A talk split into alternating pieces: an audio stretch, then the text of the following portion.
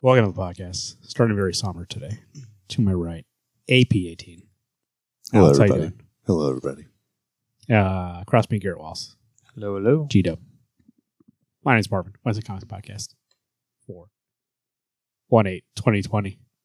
Brand new year, baby. Last week, we talked about the best of 2019. Now we threw that shit in the trash. 2020 all the way forward. Today, we do have not a normal show for you again. I apologize. I know for the last month, we haven't been talking about new comics.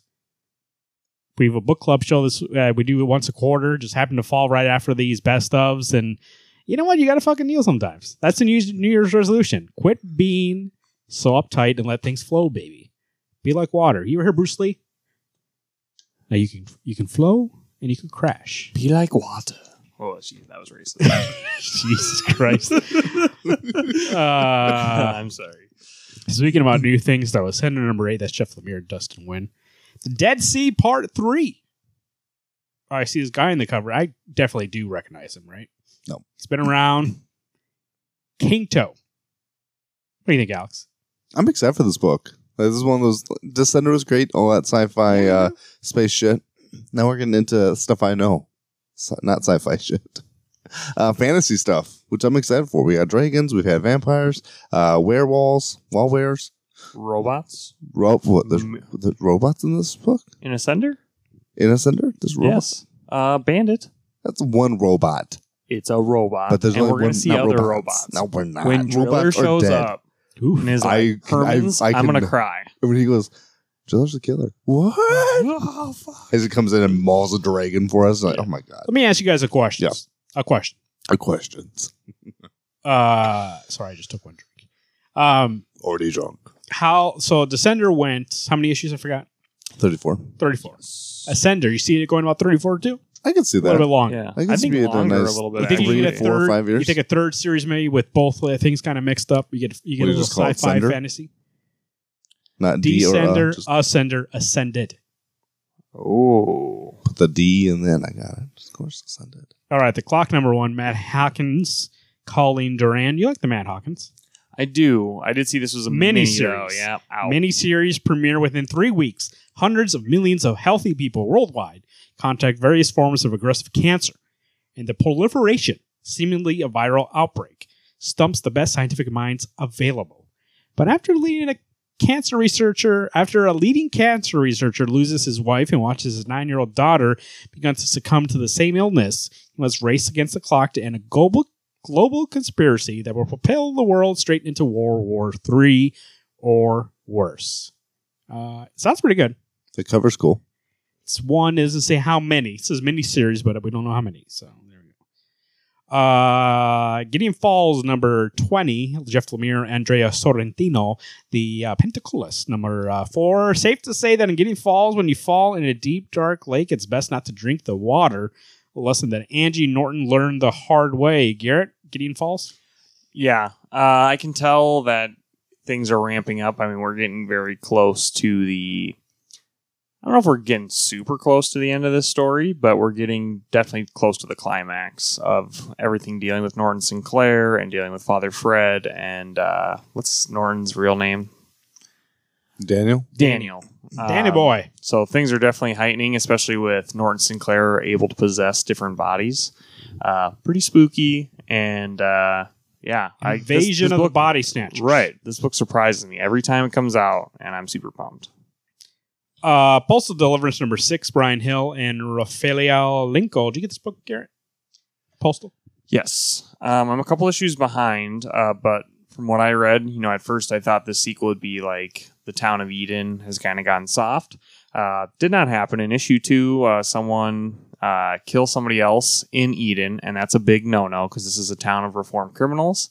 And spoilers, Mark comes in and murders everyone in that bar for doing that. He's like, just even witnessing it, out. We don't want you. So this book is great. It doesn't really seem like it's any different from the first Postal, just Postal without the deliverance. But I think it did need that kind of harsh end to let this breathe before the sequel started, and I'm loving catching up. It's awesome. TMNT ongoing. This is IDW. Number 101, Tom Waltz, Kevin Eastman, Sophie Campbell, and Sophie Campbell also doing the art. Welcome to the new world of TMNT. After the cataclysmic events of TMNT 100, the Turtles find New York City drastically changed. New factions and enemies are on the rise, and allies are in short supply. The Turtles discover that in order to survive, they will need to work together like never before. A deciding new era of TMNT and the perfect jumping-on point, a turtle story unlike anything you've ever seen. Written and drawn by TMNT superstar Sophie Campbell. Kevin Eastman and Tom Waltz will be back with even more TMNT in 2020. Well, then when do you tell me she was on? I mean, they were on this. I was going to say, they're even credited on here as Tom Waltz, Kevin Eastman, Sophie Campbell. Sophie Campbell, I will tell you this before I throw it to Alex for his take on this. I know she's written TMNT in the past. Not this one, I think some minis or some side stories. I know that she writes from IDW, and I do follow her on Twitter, and she's pretty good. So, Alex, go ahead. I'm excited for this. This is, it may be a good jumping on point, but I also find that hard to believe. You just spent the first 100 issues, the end of 100, pretty big change that's going to be coming up. And I don't know what bad guys are really going to be taking the ride. It's uncharted ground. I'm not sure where we're going to go and who to expect, but you know what, with your fifth turtle, I don't know. I don't even know. Like, I don't know what to anticipate anymore. So I'm excited. This is I'm sure there'll be a bit of a recap page. 5 turtles? There's 5 turtles. What's the fifth one named? Jenica. Is that from the series, dude? No. The TV series? Nope. This is the original. Her original showing was in issue 52 when she was a human. Leo did the transfusion. What's the other girl's name? What other girl? What? Venus. Yeah, yeah, yeah. From the TV show, Turtles. New Mutation. Nope. Fox Kids Saturday mornings. It was garbage. Wow, it was pretty good. They rode motorcycles. Yeah. Now, who's going to deny you that that's not cool? Was it a pizza bike? Also, Mikey smoked. Mm-hmm. So you know that had to be good. What? It's a kid's show. Bullshit. A fucking cigar every show. Wow. Lights it up. Master Splinter taught me how to do this. Give me some pizza, Mikey. The bong. Anyway, Death Battle, when they talk about Mikey and his weapons. Being a turtle sometimes has his advantages. You can go swimming without any trunks, eat all the pizza I want, and fucking kill guys. So that's Raphael. He is a bad dude. What's the thing? Raphael is cool. Oh, cool but rude. Cool but rude. That's what's cool but rude, right? Mm. Eat pizza, go swimming, kill guys. Yeah. Batman number 86. That's DC Comics. James Tynion IV, Danny Mankey, and Tony S. Daniel also. It's a new day in Gotham City, but not the same old Batman. With Bane vanquished and one of his longtime allies gone, Batman has to start picking up the pieces and stepping up his game. Batman has a new plan for Gotham City, but he's not the only one. Deathstroke has returned as well under a new mysterious contract that could change everything, getting a whole new chapter. The Life of the Dark Knight, an epic team of Tony S. Daniel and David Mankey are now joined by a series writer James Tynion IV. Garrett. So excited for this. I'm ready for a different take on Batman. Been ready for it for a while. I love James Tynion IV's detective run. So I hope to see more of that type of storytelling in this book.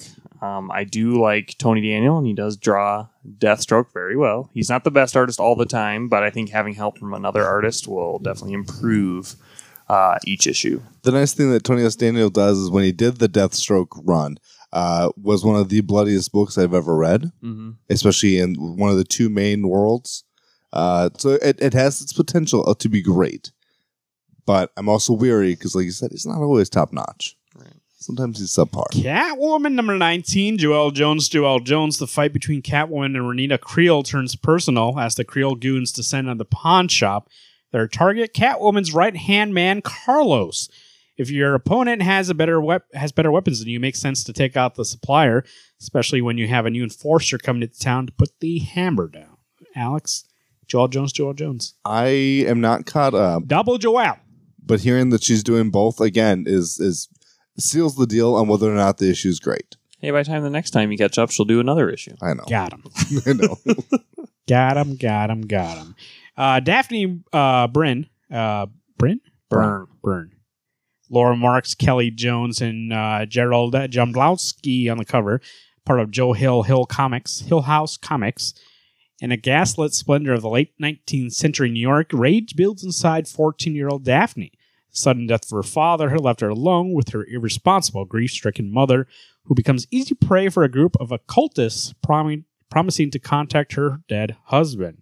While fighting to disengage her mother from these charlatans, I like that word, charlatans.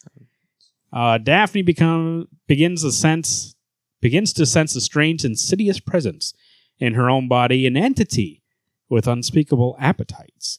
What does brother want? And could she even stop him if she tried? This is from writer Laura Marks, from TV's Ray Donovan, The Expanse, and The Good Fight, and horror artist legend Kelly Jones, and joins forces to unleash spirits into Hill House Comics. There you go. This sounds pretty good. New book, if you're looking for a new book to read. And you know what? It's something a little different. All right? You're reading all these superhero comics, when you get something different, a little horror in January. Got a whole line. Joe Hill, Hill House Comics. Speaking of Joe Hill, that show should be coming out soon. Lock and Key, new Netflix.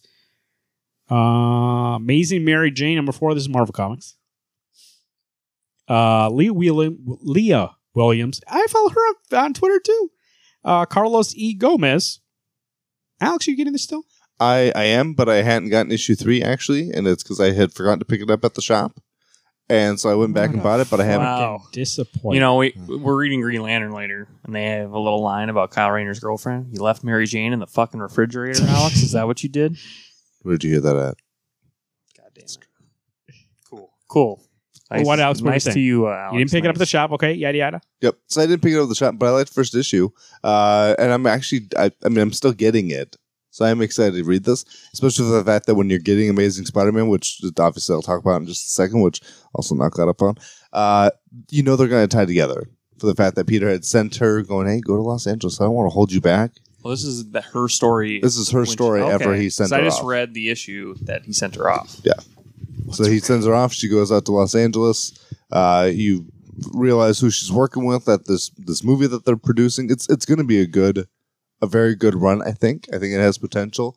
And finally, Limelight's her finally doing what she wants to do. It's not all about, I'm a damsel in distress. This little lady can kick some ass. AMJ. You know it. By the way, catch up on your fucking books. Okay, Spider-Man. New Year's resolution. Yeah, I know. That's what I'm working on, too. That's me, too. Yeah. Is actually I'm all caught up in everything. Fuck you. You don't even bullshit. I got everything. I got a system down. You get it. You read it. Oh yeah. Let me see your Kindle, your iPad. Amazing Spider-Man number 37. This is Nick Spencer, Ryan Otley. There are too many problems in New York City, and Spidey can't be in 4 places at once unless he can. Right? Gary, you starting this? Yeah, I told you he was coming back. Otley? Yeah. I thought Gleason was taking over. No, he was doing an arc. A run. So this big deal about Gleason. So even though Gleason's doing 2099 with Nick Spencer, even though hashtag guest host 1 took off, he left us all alone. You're still reading this? Yeah. Up in your own? Yeah, I'm picking up on my own. I've been reading the Spider-Man story for years, and I can't let hashtag guest host 1 ruin my Spider-Man fun. So he's out. I'm still on. How fucking dare he? I know. Take off like I'm some sort of child he can leave behind. He's the fucking Ben Reilly of the Spider-Man universe. He's my evil twin. Get out of here. You know what he did to me? What? He said he was going to go get cigarettes. Never came back. Now I hear he's in a different city. No. What am I going to do? How am I going to survive? I've always been a survivor, though. Good smoke. Yeah. Kelly Thompson, Chris Baccello bring us Deadpool number 2, Alex. Number 1 seems like a long time since that came out. I think it was the beginning of one month. Must have been before Thanksgiving or right at the end of... Right at the beginning of December. Doesn't matter. Who gives a shit? Not enough issues to tell you whether or not it's good. I think Kelly Thompson knows how to write a funny character, but I haven't seen Deadpool have a long enough run since Duggan had taken over, and he had the 36-issue run or however it went, and that was always so good. There's things that I'm excited for. Yeah, you got Kraven the Hunter, which Kraven always tends to show up for a book for 3 issues, get the shit kicked out of him, and then go somewhere else. So there's things I'm excited for. Isn't there somebody after Gerry Duggan? Scotty Young. Scotty Young did a 15-issue run, which was amazing. And to be fair, it wasn't just Gerry Duggan. It's Gerry Duggan and Brian Posehn were both right. Oh, they're both right. It wasn't just... Okay. Well, Brian Posehn is a stand-up comedian, and so he isn't really who's the artist for that book? Mike Hawthorne. Okay. I was thinking Posehn had done the artistry. Fallen Angels #5. Did you guys read this yet? Oh my god, no. What book? I can't catch up. Fallen Angels #5. Oh no, I haven't even read issue 1. Brian Edward Hill, Simon Krodensky. You guys haven't read this yet. You've heard people were on this cover. Yeah, Husk Bling. Sorry, I'm 15 X-Men books behind. X23, 3 come out a week. Cable. 3 X-Men. I'm pretty close to thinking about just dropping all the extra titles. You know what? Go ahead and do it. But I mean, but it's even X-Men. It's even New Mutants that I'm still behind on. Huh? So it's we know you hate fucking muties. That's what you call them. Off mic. Muties. You're right. I hate those bastards. Immortal Hulk #29. Cool Al Ewing. Joe Bennett back, man. He must not be done yet. See, I think all those Marvel artists are like, oh, final issue for a while. But giant monsters. Excuse me. Have been unleashed in Phoenix, Arizona. The Ronex Corporation is unavailable for comment. The people need help. They need the Crusader outlaw with the heart of gold they read about in the Herald. They need their secret hero. Instead, they're going to get the Immortal Hulk. So, who is that? They're Crusading outlaw with the heart of gold. I'm a little behind on this. So I'm 2 issues behind. Is this a new storyline, or are we doing old one? I dropped it at 28. So you dropped it. He said he didn't like the space shit.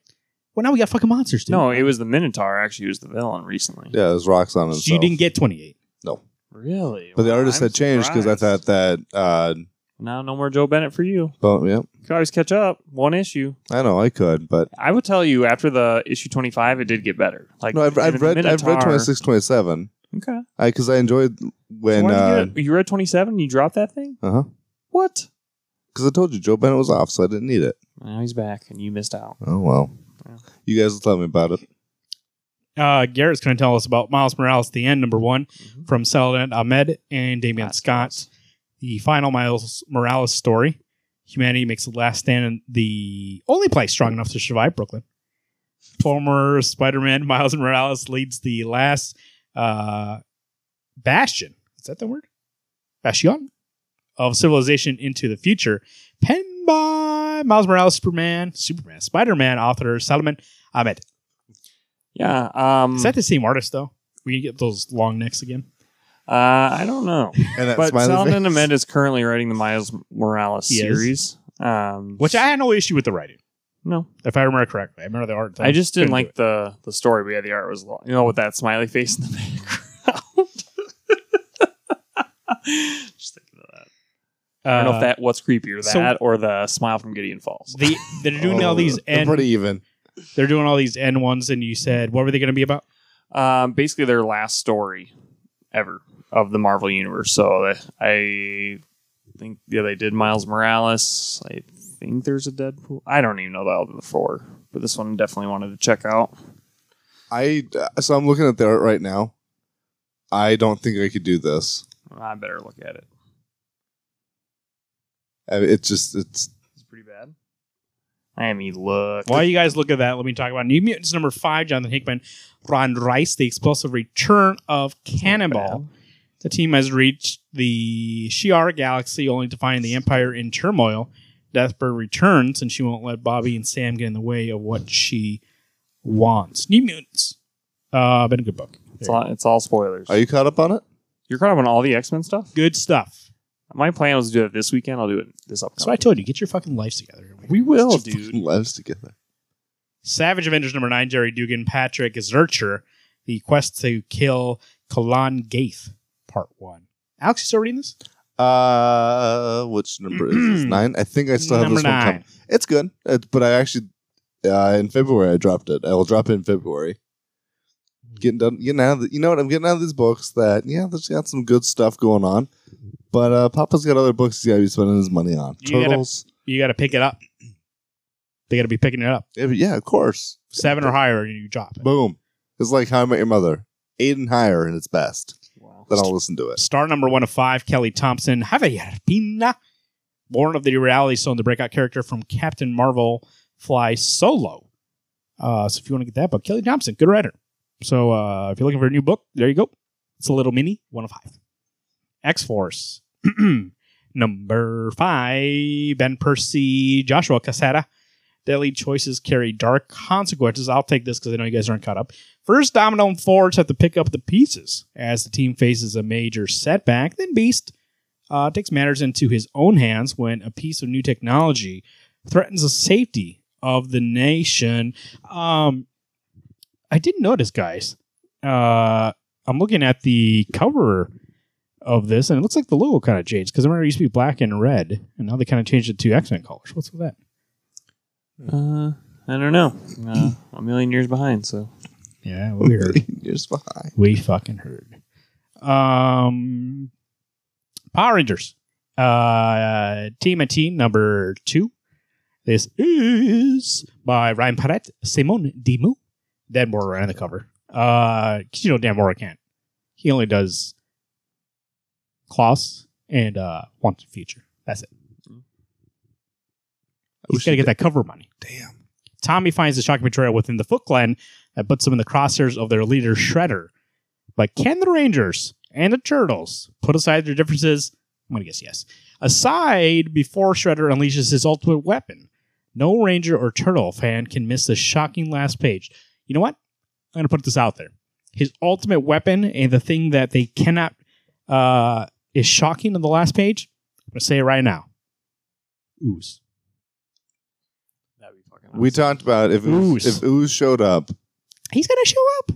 That'd be How do you amazing. Not have Ooze show up when you had the fucking TMNT and they came from the Ooze? It's true.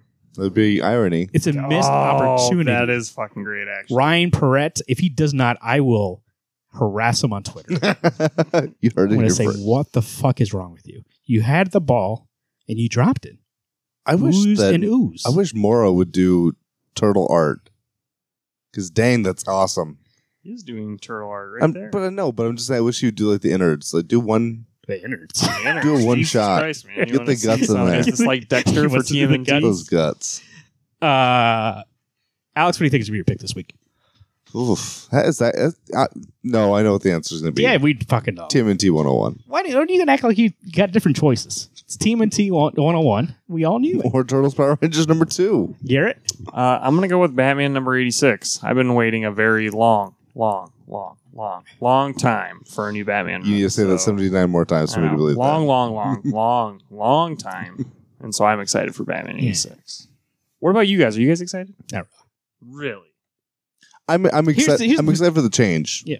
Here's the thing for me.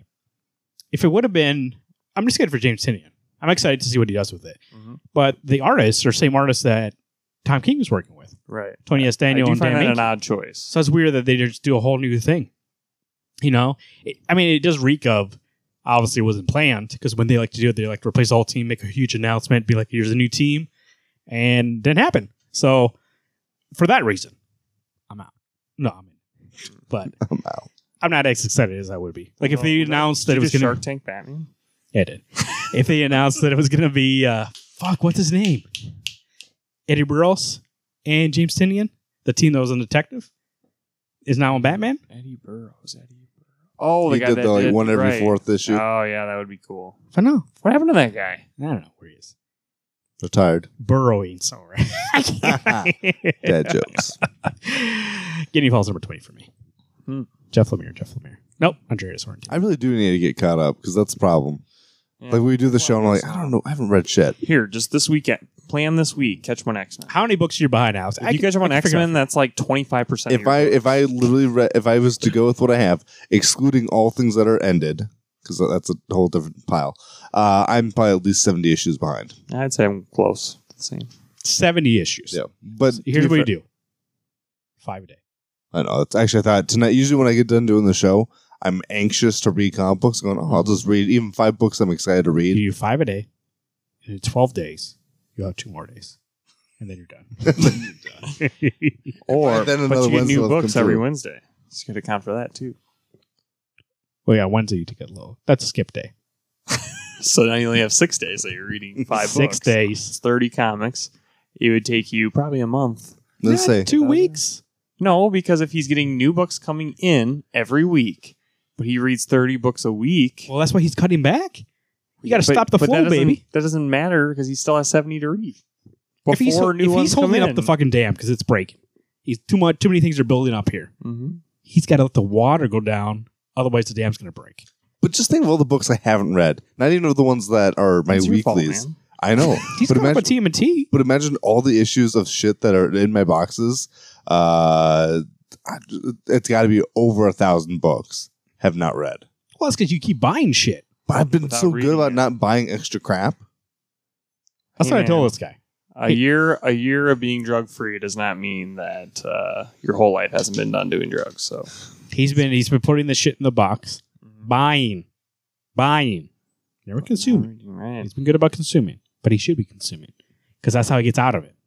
Once they're away and they're stacked away in the plastic boxes, as he has on top of those racks, as he has, then he never has to look at them again. Actually, I went through all of my comics and made a list of all the ones I haven't read, and I am currently reading one of those a day. Wow. So that if you do one a day, I will read them all. Hear me out. You make a stack when you get there. Well, 6 of what I'm catching up on. You're going to make 3 stacks when you get home. Maybe not today. Maybe tomorrow. 1 stack. Books that are currently going on, but you don't read it for the show. Like, it never happens in here. TMNT, Once in Future, all this shit. Yada, yada, yada. Shit. 2nd stack. Books that every once in a while you talk about on the show and you're behind. Which was Fallen Angels, whatever you get. I don't know what the fuck you get. X-Men stuff. Okay. Forever behind. Weren't you behind something else too? Everything? Just X-Men? Book. Marvel. Oh, Amazing Spider-Man. Amazing Spider-Man. That for sure is a big one. Yeah. It's big. 3rd stack. Big. All the shit that you bought over all the years, that goes in that stack. The stuff that's not ongoing, so it's never going to grow. But just shit you bought, and every day you read one of each. On top of the 6 I need to read. Right. Anyway. So 9. Well, on Wednesday, you take a skip. That's the day you hit it even harder. It's going, okay, let's get caught up with the shit. How many books do you get a week? Usually. Probably about 7. Okay. You give yourself Wednesday and Thursday. Then you got 5 days left. 5 days. You read 3 a day. You got to read even more books. 3 times 5 is 15. How many do you read behind? 70? At least. He's adding to it every week. But then the thing is that you're adding 2 books. No. You're adding a book that isn't even on the get ready. I said Wednesday, Thursday, you finish the week. Don't let it grow. Oh, I see. I finish the stuff that just came out. You have to be caught up first. So skip ahead. You meet in the middle. All right. You basically need to become friends with Cable. Go to the past. Read your shit and go to the future. Make sure the shit that you're getting, you're caught up. All right. Before we wrap this up, Alex, what's the weather look like today? You know what? It's cold at night. It's okay during the day. There's a lot of ice on the ground, mostly because it's melting during the day. And freezing at night. You want to know why? At night. Cold tonight, hot tamale. You wanted to say that. You heard it here first. You guys ever have a hot tamale and then drink a Coke? It fucking burns. Yeah. Yeah. Not supposed to do that. Have you ever eaten a Mento and then drank Diet Coke? And it's like the alien burst through your chest. And you're like, oh, I'm shredding the innards of my intestines. Alex saw those videos and was like, what if that happened, but it was inside me?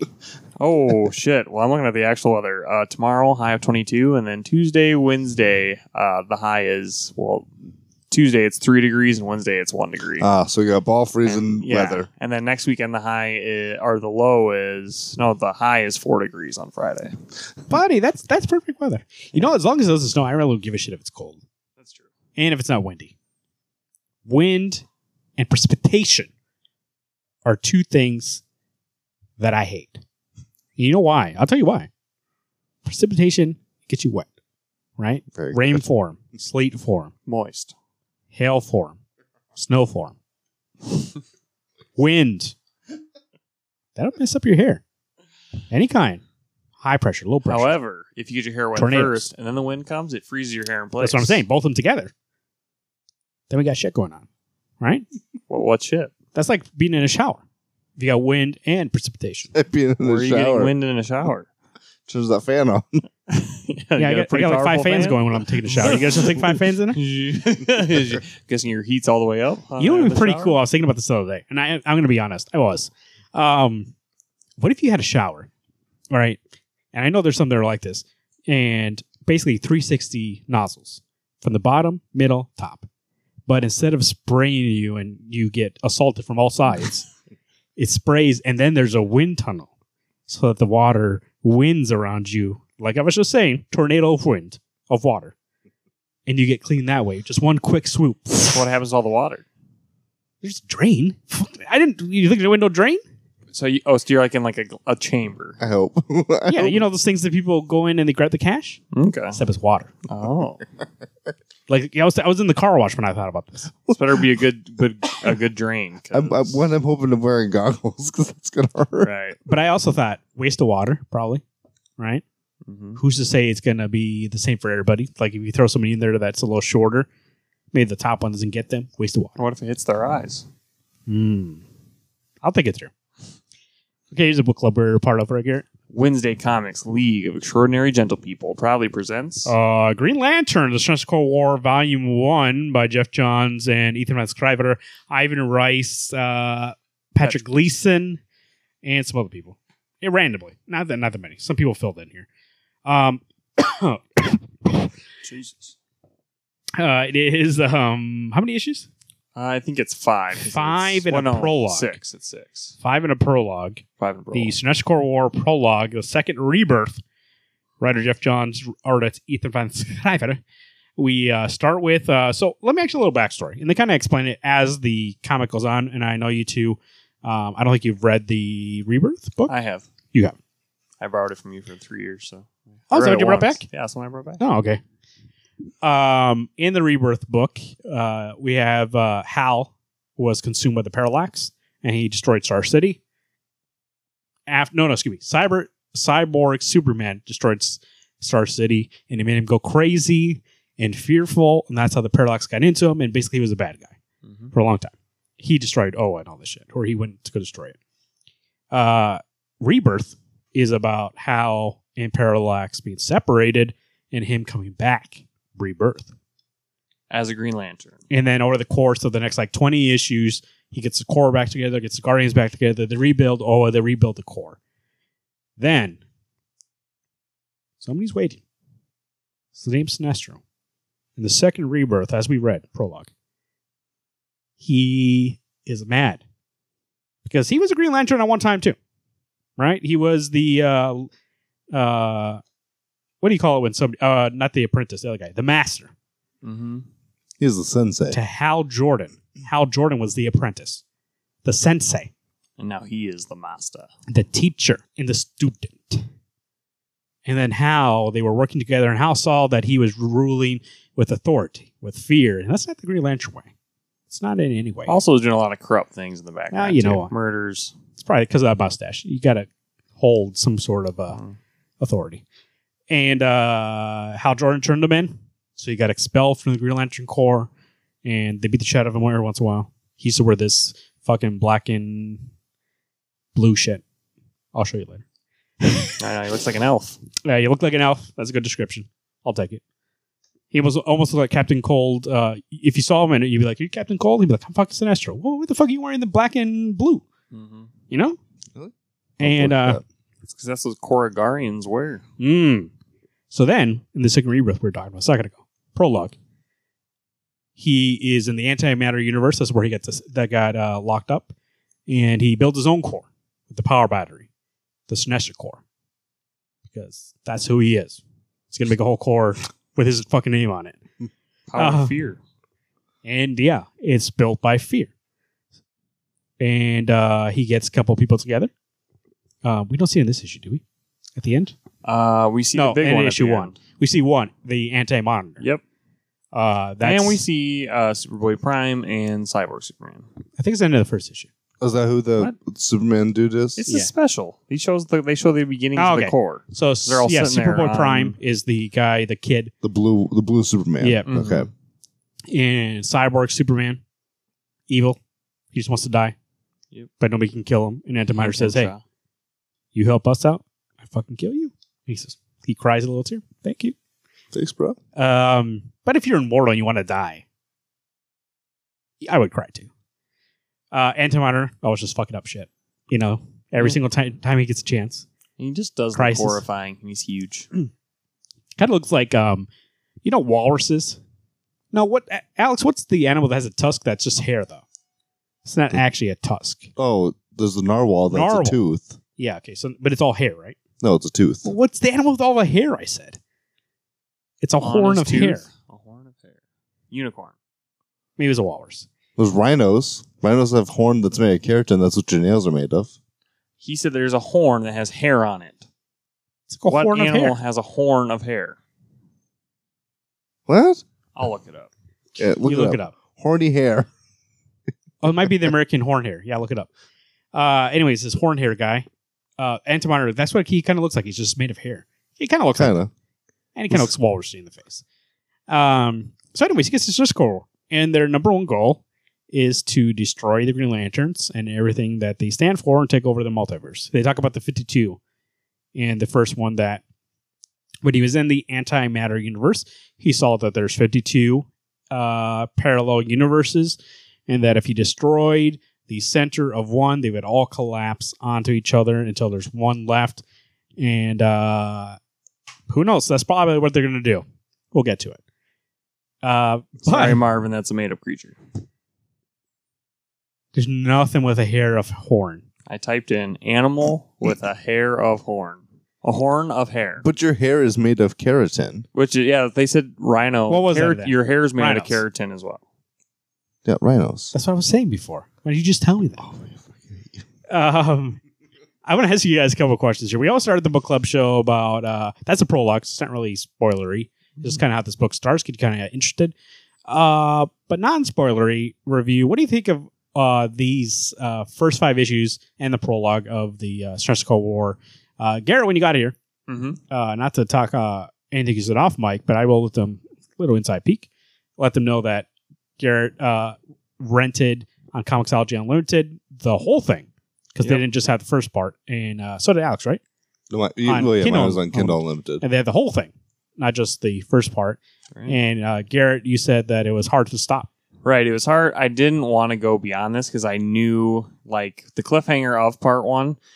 Basically, if I would have kept reading, there's no way that I would be able, besides that cliffhanger, I guess, I would be able to dissociate between part one and part two. Just because everything that it's building to, I believe, is going to pay off hugely in the second part. But yeah, non-spoilerly, like, I was just telling these guys, you know, I've been reading some Grant Morrison Green Lantern, and it's just not really...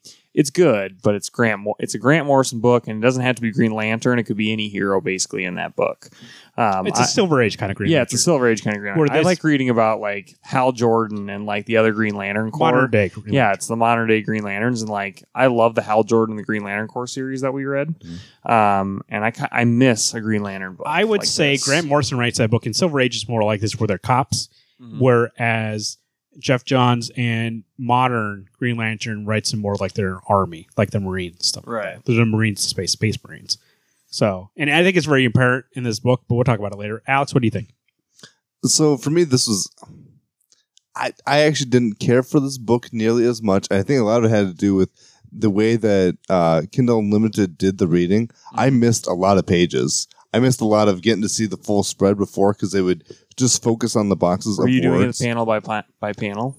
But I don't even know if it was that. Like normally when I read panel by panel, it'll blow out and show you what you're looking at. See, I didn't. I don't read by that because you miss so much. Because like with a lot of books, they were not like when this was created, it was not thought of like, oh, what if this will be in a digital format someday? But I couldn't zoom in. Like I couldn't go out and then zoom in to where I wanted to. I either had to read it and squint, or I had to read box by box. I thought, well, I'll just read box by box, and then I missed boxes, and I missed. So for me, it was a bad taste in my mouth reading this book because it wasn't delivered well.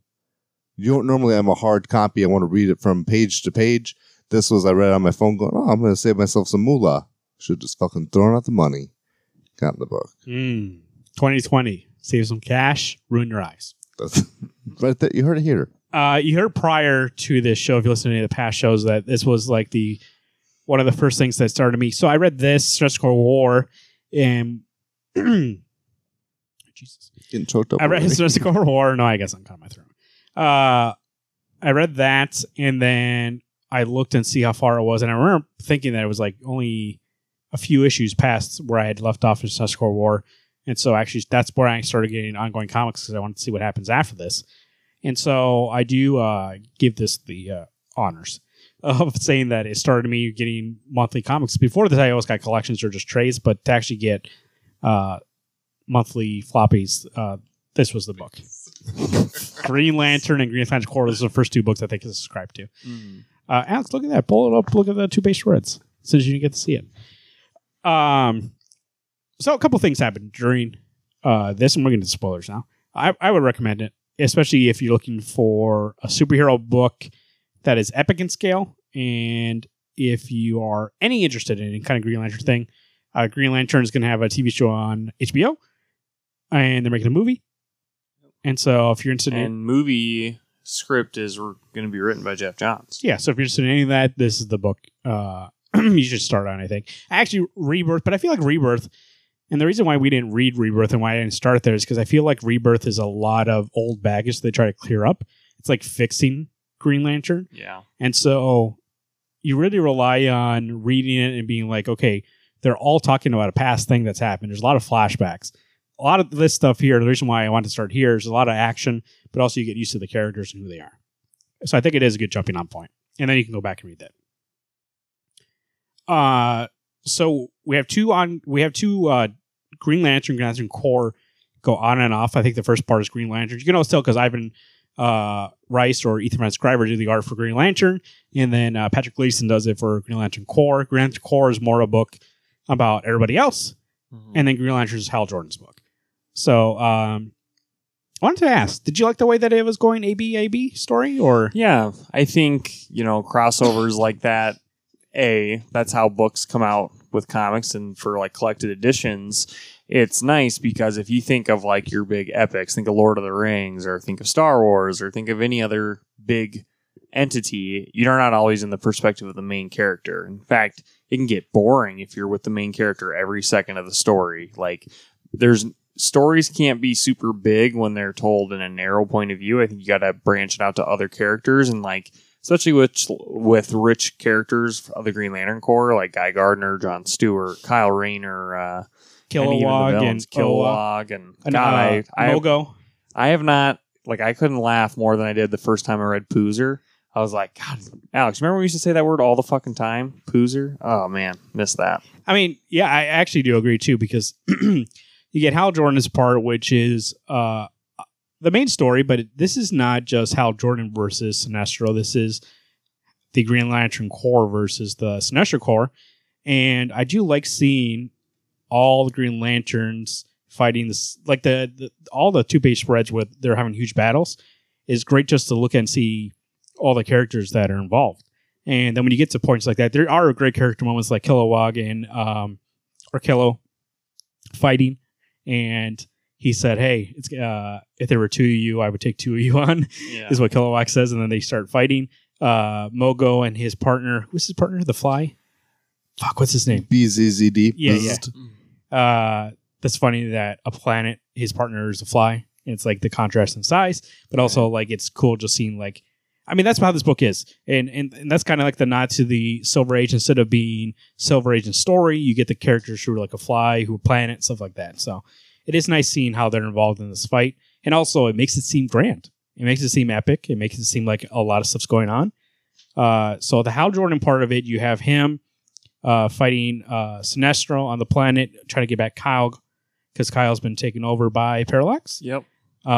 He was Ion. So the basically Ion, what it was is that instead of having a Green Lantern that was given his powers by the ring, the Guardians just gave him the power. Through the what's it called?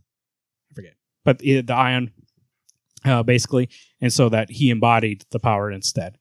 Sinestro ripped that out of his chest, and Parallax came in, and so you have them dealing with that. Meanwhile, later they go and find that John and Guy have been captured also.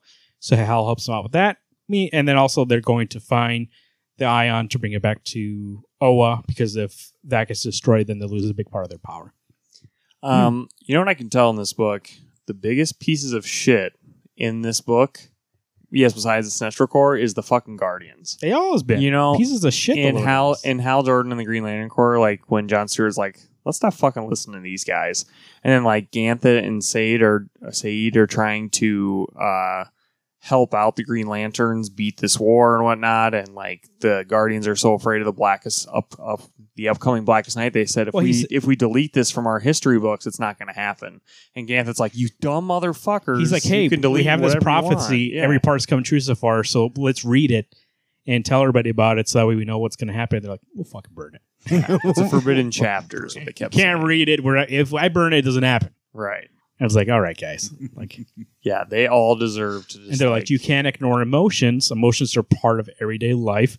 This is what happened. Why originally Parallax, the reason why Parallax originally was able to become so strong and then take over Hal is that Green Lanterns used to be in the Silver Age all the way up to actually Rebirth. Had a weakness that was the color yellow. And so they always just assumed they were just weak against color yellow. They never knew that it was Parallax that was controlling them. That's why they were weak to it. So they chose not to look into it, and just always ignore it. And that's what they were talking about in this book. We already did it once when we ignored Parallax. Let's not do it again with emotions and ignore it and let us beat us again. And they're like, who fucking cares, buddy? Right. We don't get into fear. We are a little afraid, though, so let's burn this chapter. Like, literally keep Ganthet alive, kill the rest. Like, Ganthet's always been the most helpful, right? All the rest of those Guardians, worthless. Maybe Sayid. They've always been assholes. Yeah. They're pieces of shit, the little Guardians. Right. Like, I don't get, like, that sucks that they control willpower, because, like, if I was John Stewart, too, I'd be like, fuck you guys. Go. You guys now get bathroom duty. Like, bye. You guys are cleaning the dumpsters. Right. And, hey, when all gets attacked and all those Green Lanterns are dying, and then they start attacking the Green Lanterns everywhere else in the world, what do the Guardians do? They go underground and somewhere safe and go and talk about that chapter and be like, what should we do with this? And like, hey, by the way, your planet's being attacked. Right. Well, and they also called a retreat back to that same planet. Like, hey, guys, let's come back and rally here.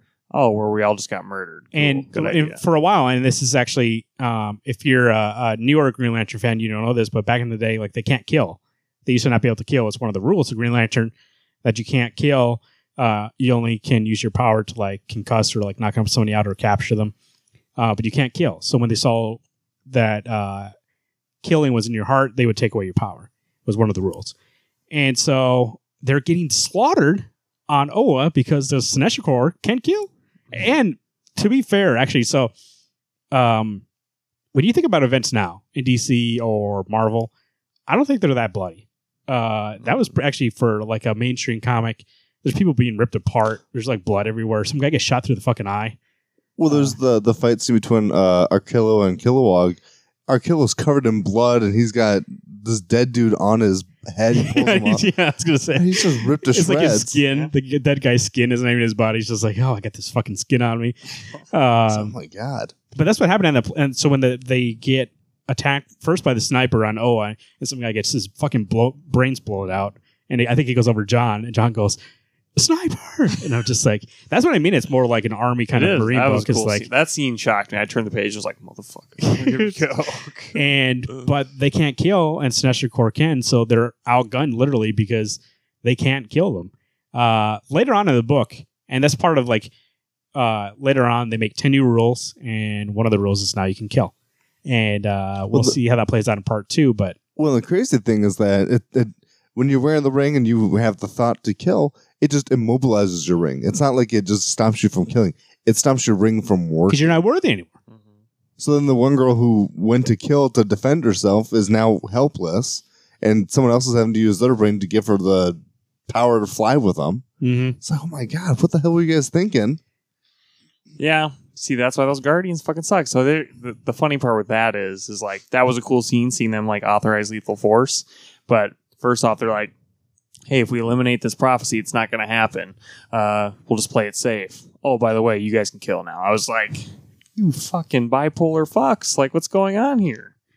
So actually, and also they had Superboy Prime locked up. And after they attack him, he gets out. And they're just like, oh, okay. Like, they didn't do anything about that either. Well, I thought that I thought John or Guy saw it and they were like, oh, fuck. Yeah, Guy did see it. Guy saw it. Because Guy was over there earlier, making fun of him. Yeah. So, what do you guys think? This is later on, probably mid-story in this first part here. And I want to get back to the part that happens before this in a second here, but you reminded me about the ring losing power. Well, Hal Jordan is down to 1%, right? And he's like, I don't have enough power to even fly out of here. And they're in the Sinister Core ring, like they're making rings down there. So he just puts like 1,000,000 of them on and says, I'm just going to use these, I guess. And he tries to fight against it, but also use its power. What did you guys think of that panel where he's holding all the rings in his finger? I actually didn't like that. Yeah? No, I thought it didn't make a lot of sense. Because, I get it that he has mastered fear in a way. Having gotten rid of Parallax and whatnot. But that wasn't like an easy, I'm done. I'm not afraid of you, Parallax. I'm not afraid of you anymore. Probably a chapter prior, he was almost tricked by Parallax again because he was overcome with fear about his dad dying. Right. And he relived that. And then he was wondering what the last words were as Parallax taunts him. Yeah. And so he's like, oh, I feel fear. And I'm like, it's kind of like, I feel like there's that line. I think of Star Wars, if I go too far into the dark side, I'm going to be part of the dark side, right? I can't just be like, well, I'm going to use these evil things because it suits me. And then when I'm done using them, then I'm good again. That's what I didn't like. I think with the amount of yellow rings he's put on, he's at least got 12 rings on his fingers that they should have absorbed. He should have been taken over a little bit and almost started just killing everybody. Well, he didn't want to use them fully. Sinestro just being able to use projectiles to throw at him, but I will say later, I'll be very, very vague, but later on in the event that comes after this, somebody puts on a yellow ring and they're not bad. They just have that power. But that's because but their ability to control fear, though, right? Yeah. Now, right. You've read Blackest Night. Yeah, I read Blackest Night, which is pretty cool because you were talking about how you got started in monthly comics. I was right after you because I started monthly when Blackest Night was coming out. That's when it started getting crazy. Blackest Night's good. Yeah, Blackest Night's good. Have you read it? Nope. I have it. You guys got it for me. It's pretty cool because in the end of each issue, the Black Hand does a journal entry. You could actually probably read it if you read part 2 of this. Oh, really? You could start next. Yeah. Definitely. It basically is part 2 of this whole story. Before that, they were talking about the Lost Lantern. So when Hal Jordan did have Parallax in him, and he went to go kill all the lanterns, those were the lanterns that he left off in space and left them to die with no power ring, but they lived. And so they don't really trust Hal. They don't trust him.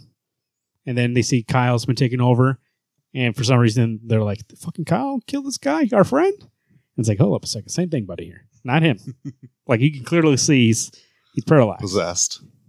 But there's that, and I forget names, but there's that one lantern that is buff, all rock, right? Yeah. And he actually really doesn't use his ring that much. He actually just uses his own strength that he has. And when they go down into the tunnels, I did find it interesting. Everybody's 1%, 14%, 18%. He's 95%. How about you use some of that ring, buddy? People are dying up there. Or give them a charge. Give them some power. It's can you charge someone else's ring by using yours? Mm-hmm. Okay. Yeah, you can transfer some power. But you got to do the whole thing. But that's the thing is that then they talked about because the Earthmen were going to do it and had their battery been ransacked that they went to use the power ring recharge. They put a fear bomb in there. So Superboy Prime. Mm-hmm. A lot of Superman references in this book. You got Cyborg, Superman, and Superman Prime. 2 bad guy Superman guys. And that's special. You have actual Superman, even though he doesn't say a fucking word. They have we didn't talk about how Batman, Wonder Woman, and Superman are in that beginning, and Flash are in that beginning part with Reverse Flash. Yeah. And this whole thing's going on, and Superman's just flying around. Literally doesn't say one fucking line. He's confused. Superman never knows what to do. It's that meme where he's looking for the thing. He's just you have no point of being in this book except for all the people that are trying to miss. To be fair, he's just waiting for his shot.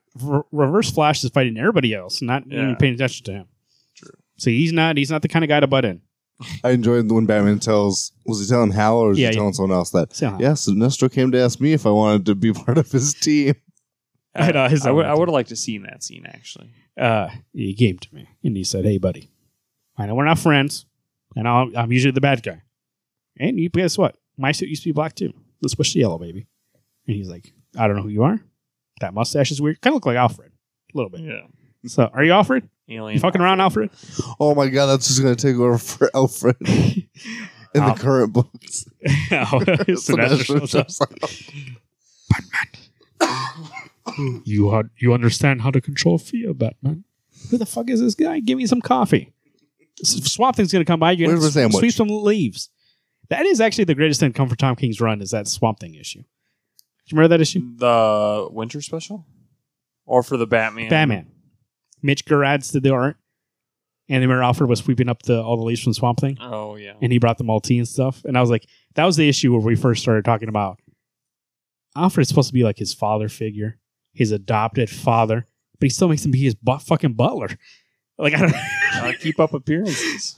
For Swamp Thing? The guy knows what he's fucking Batman. He came to him. Anyways, a lot of great pages. I actually do think my one criticism back when I first started reading it, and it still holds to today, I think Patrick Gleason at this time was not the Patrick Gleason he grows to be that we've been reading over the last couple of years. So actually his art kind of throws me out of the story just because there's heavy inking sometimes, and sometimes the faces are like half inked. It seemed very like... I love the ability of an artist to show emotion, and like I think his are very static. Yes, especially if you're going from somebody like Ethan Van Sciver and Ivan Rice, who have a very realistic kind of style, and it's big and bombastic. They're the ones who do the big two-page spreads. And then you go to Patrick Gleason, who's kind of smaller scale, kind of more flat kind of art style, and like I said, heavy on the inks. It isn't really a style. The two don't complement each other. I thought that then when I first read it. That's Gleason, right? Yes. Yeah, this was tough when I got to this specific, at least, issue. That's how you know when it's a core issue, because it was Gleason. He was on that book with Peter J. Tomasi. Right. And Hal Jordan, Green Lantern stuff was Jeff Johns and Ivan Rice and Ethan Van Sciver. No, there's not two. That's the Doctor. That's... Soranek. Yeah, Soranek. That is Sinestro's daughter. Right. That revelation hasn't come up. Yeah, she doesn't know yet. Okay. Spoilers for everybody, and you just ruined Green Lantern. Thanks. Yeah, but if you read Green Lantern Core back for New 52. Hey, some people haven't read it at all. Spoilers to everything I just told you. I will say, though, this has reinvigorated my love for Green Lantern, because like I said, I mean, that's what you want. I wish I want a modern story of Green Lantern again. You want fucking Star Wars, Star Battles, and for Green Lantern. And that's what it was. Even Hal Jordan and Green Lantern Corps, and before that, all of this with Jeff Johns and Peter Tomasi. People getting shot through the fucking eye with a... By the way, I'm going to ask you guys a question, because you see it a lot in this, that obviously you can make your own manifestation. Manifestation. Have you ever dreamed? You can make the ring do whatever you want, and you see Kyle do more artistic stuff, like he makes gorillas, stuff like that, to attack people. You see John just making fucking guns. Respect. Guy usually just makes a fucking fist and punches people or shoots, and Hal just shoots. I don't know, or makes it like a plane. Makes planes and jets. I did like how Kyle Rayner Parallax was using actual Green Lanterns as his construct. So that's what I was going to ask you. Pretty cool. You're a Green Lantern. What do? You go for like a gun. You make it a fucking... Well, you guys know me. I would do Superman every fucking time. I would just be like, boom, you're dead. I think it would depend on the situation. Like, am I getting in the fight? And I'm going to make like a sword and shield, make a captain shield, and start throwing it, and then make it come back. So you can do whatever you want. I know, but it's like, what would I do? It's your imagination. I would do a couple arrow things, probably like the boxing glove arrow out of Green Lantern. Because like, come on. By the way, in the first issue, right in the prologue, when they're fighting Reverse Flash, Hal does that. He's like, Green Arrow says, "Hey," and he throws arrows in his back. And I was like, "Well, that's because like in this era before Rebirth, they were best friends, and they made it that more like Green Lantern and Flash are better buds." I still like it when Green Arrow and Green Lantern are friends better. I just thought it was weird he shot him in the back with a bunch of arrows. Obviously, we know he can't kill him. So what's he doing? He's just tickling his back or what? Oh, acupuncture. Well, I mean... You know what I would do, guys? I know it's green, and it should be yellow, but a million minions right? Everybody hates these guys anyways. They just come at you and fucking take you on and blow up. They're like bombs, but they're minions. Oh, that's great. That's what I would do. I would just do shit where people would be like, what the fuck is this? And then they get hit. And then they do that laugh the entire time. Yeah.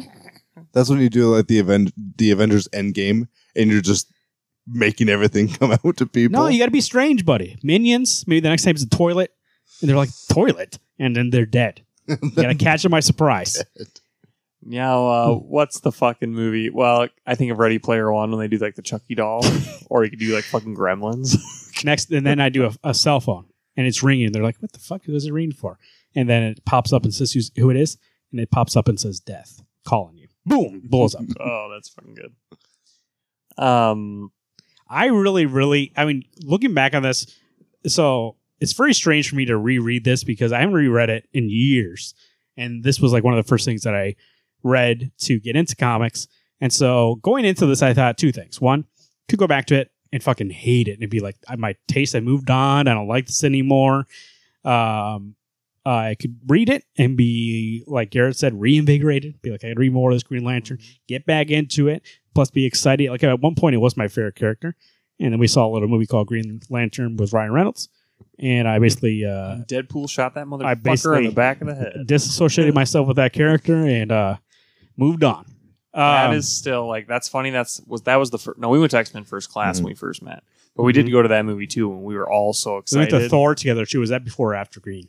I think that was after. I thought it was before. Thor was like Green Lantern in May, was right before. Green Lantern was like in in March or something like that. And we went to that piece of shit movie, and I was so excited. Like I read Secret Origin right before that. Oh god, that's so bad. Did you see Parallax in that movie? Fucking Cloud. Yeah. Galactus was in that movie, right? And then what's the fucking scientist's name? Hammond? Yeah, Hector Hammond. What a letdown. I was like, wow. Deflated balloon. So going back to it, I was like, am I going to like it? Am I going to move on? I actually did enjoy most of it. There's some things, like I said, the Patrick Gleason thing, looking back at it now, I can say subjectively, for my taste, I didn't like it then, but now I go, yeah, I don't really like it still. It's like, but now I've seen other artists. Yeah. At the time, I thought it was just, getting into comics made I like it. I did notice that some very interesting panel choices for would have been mainstream big event comic. There's one page where it kind of like turns as you go. I hated that. I really hurt my head. I see now. If I would have read it in the book, I would have enjoyed it. You would have enjoyed turning your whole fucking novel all the way around. I love Batman #5 from New 52. It's interesting though for them to try that, but it doesn't serve any purpose. It did for me. Yeah. To me, it's... Oh, you can read a page at the bottom of the top, from top to bottom, left to right. It makes a page a map big baby. A lot of shit's going on. But it's where everyone's in a different position when they're talking to each other. It looked like an editing mistake. Guys, you fucked up. And I do think that Ethan and Ivan are good together. I couldn't even fucking tell which one was which. I couldn't even tell you now if you... What went are through those two doing? I don't know. So that's what I'm saying. It's like, God, I like the Grant Morrison book's good, but it's not this great. Like, I mean, that's Silver Age, and like Liam Sharp's a great artist, but it's a different kind of Green Lantern take. I want to go back to this. Hal Jordan, the Green Lantern Corps was great, and like now that we have, I get it. Grant Morrison's a big name. It's like bringing Bendis over to DC, but I'm like, God, like, oh, it's so good. It's just so actually. So reading this, I do want to go and finish. I rented on Comixology and looks like you did. Start where I finished on the actual physical copy. Actually, I have the physical copy here. The second part.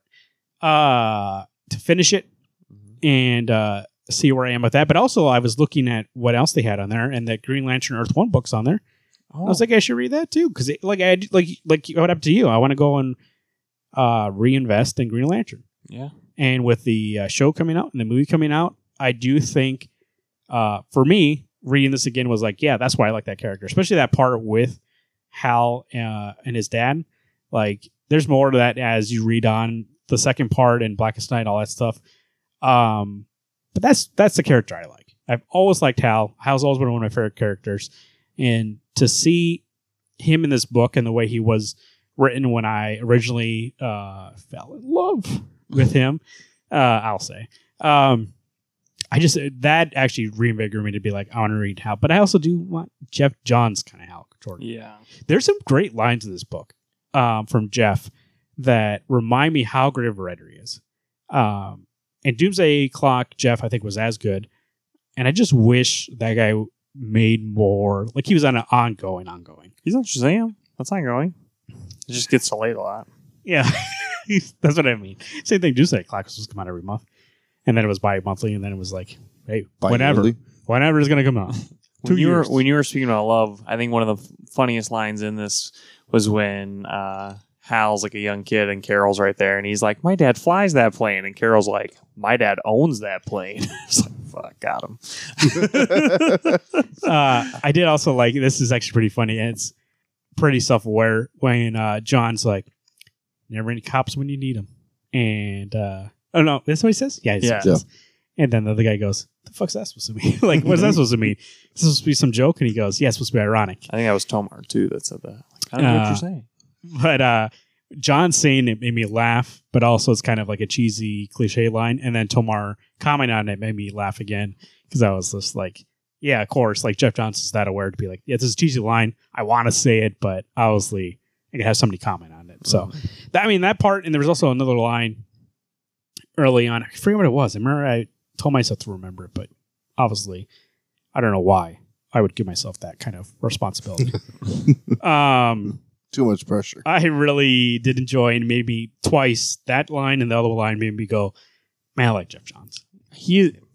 Because what he actually thinks about the story he's telling, like he doesn't just, you know, there's a lot of writers that are just trying to keep the status quo with the story and not like do something new, do something different. He does new and different every single time and makes it fresh and fun and homage to the DC universe when he does it. You know what I'll say also is that when he writes characters, it does feel like them. It doesn't feel like Jeff Johns writing them.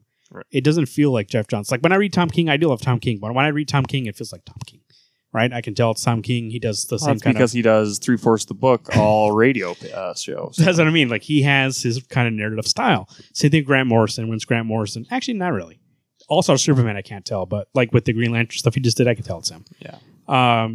The same thing, this is not comics, but very recently, I haven't seen Once Upon a Time in Hollywood, but Quentin Tarantino, Hateful Eight, Django Unchained, and was another one in between there?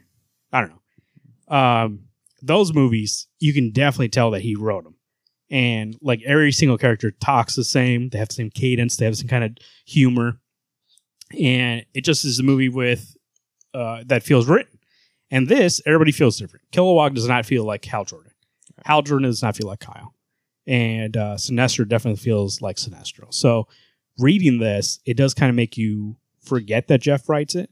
And those two moments when I was like, man, Jeff's good.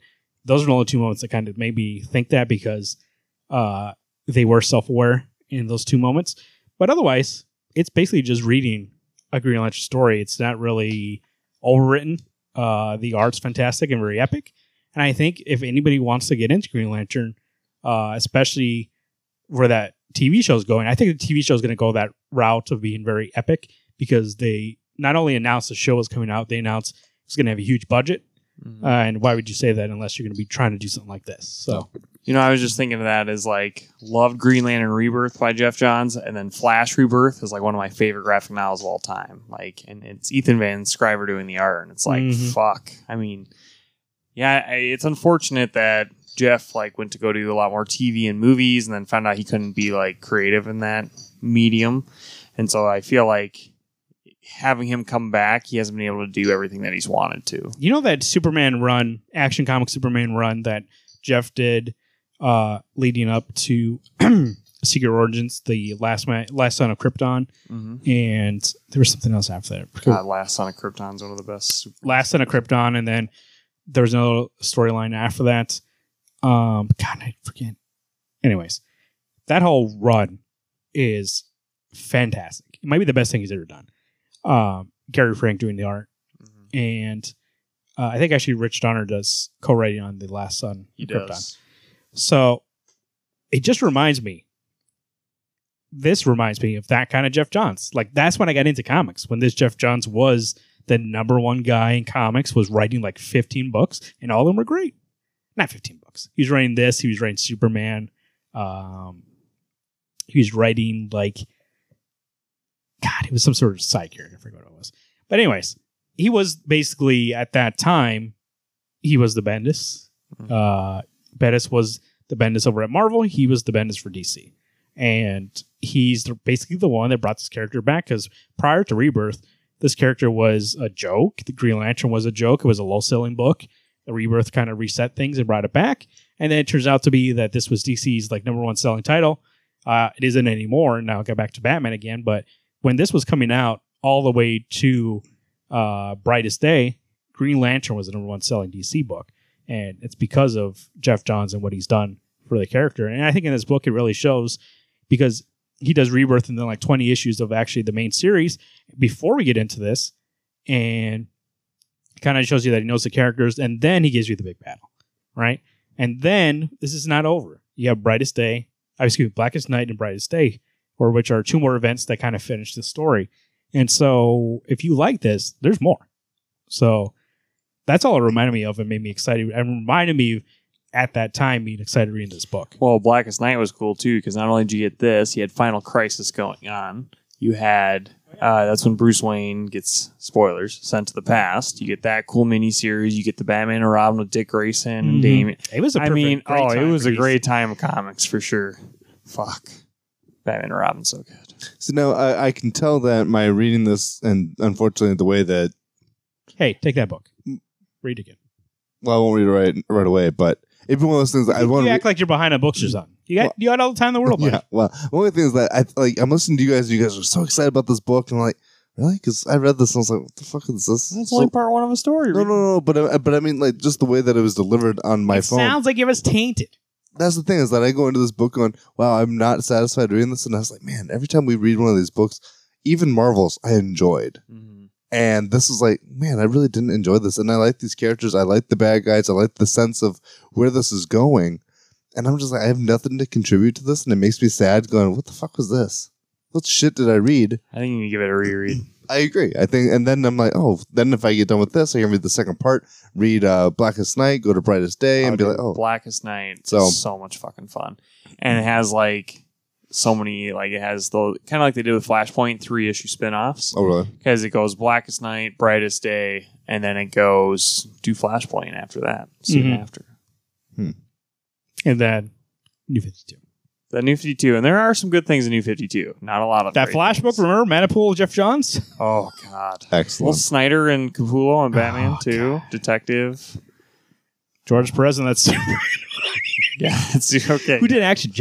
Grant Morrison. That first 8 issues, I think, of that Action's pretty good. Yeah, he went through 11, but 9, 10, 11 got kind of shitty. First 8 are good. Yeah.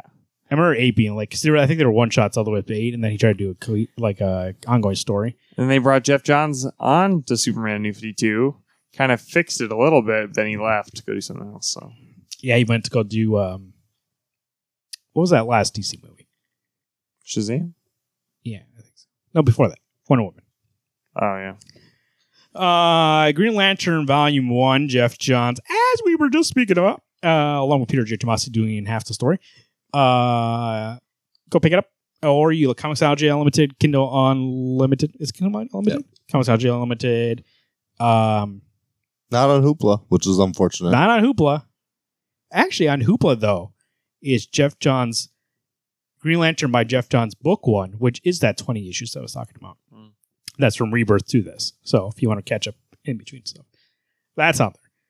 So, we always come to this point of the show when we have the book club to name the next book for the next quarter, which would be in April.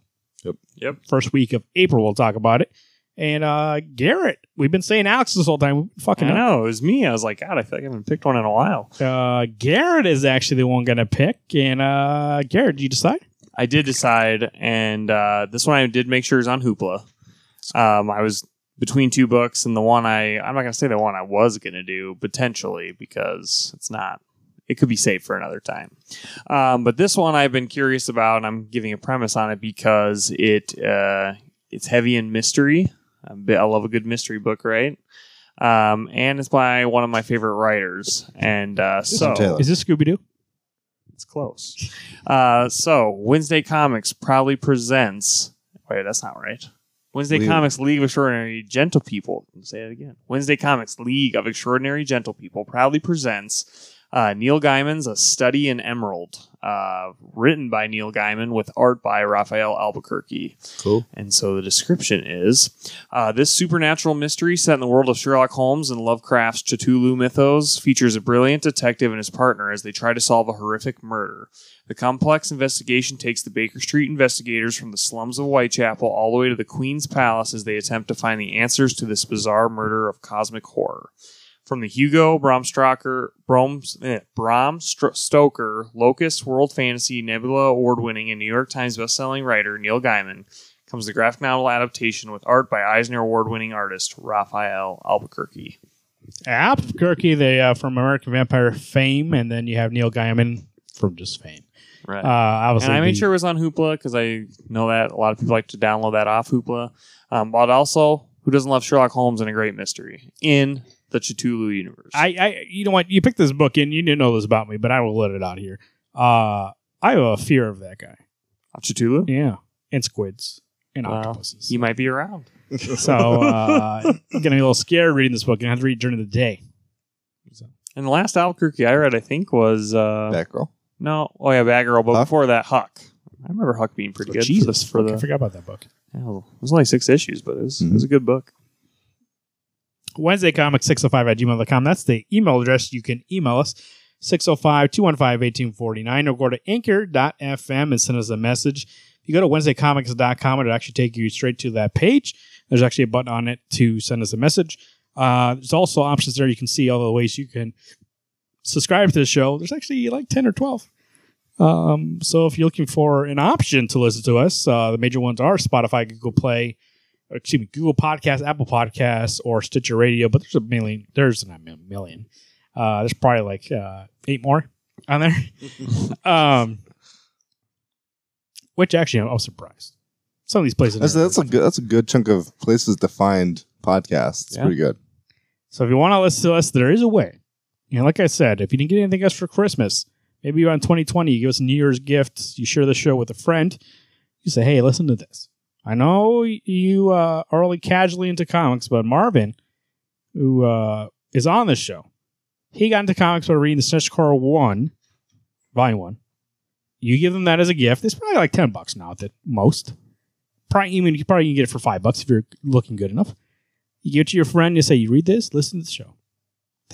What fucking better friend would you have? What book got you into it? Got you into comics? What book? Ooh, fuck. You know, I do remember that some of my first comics was the Heroes Reborn, Steve Rogers, Captain America.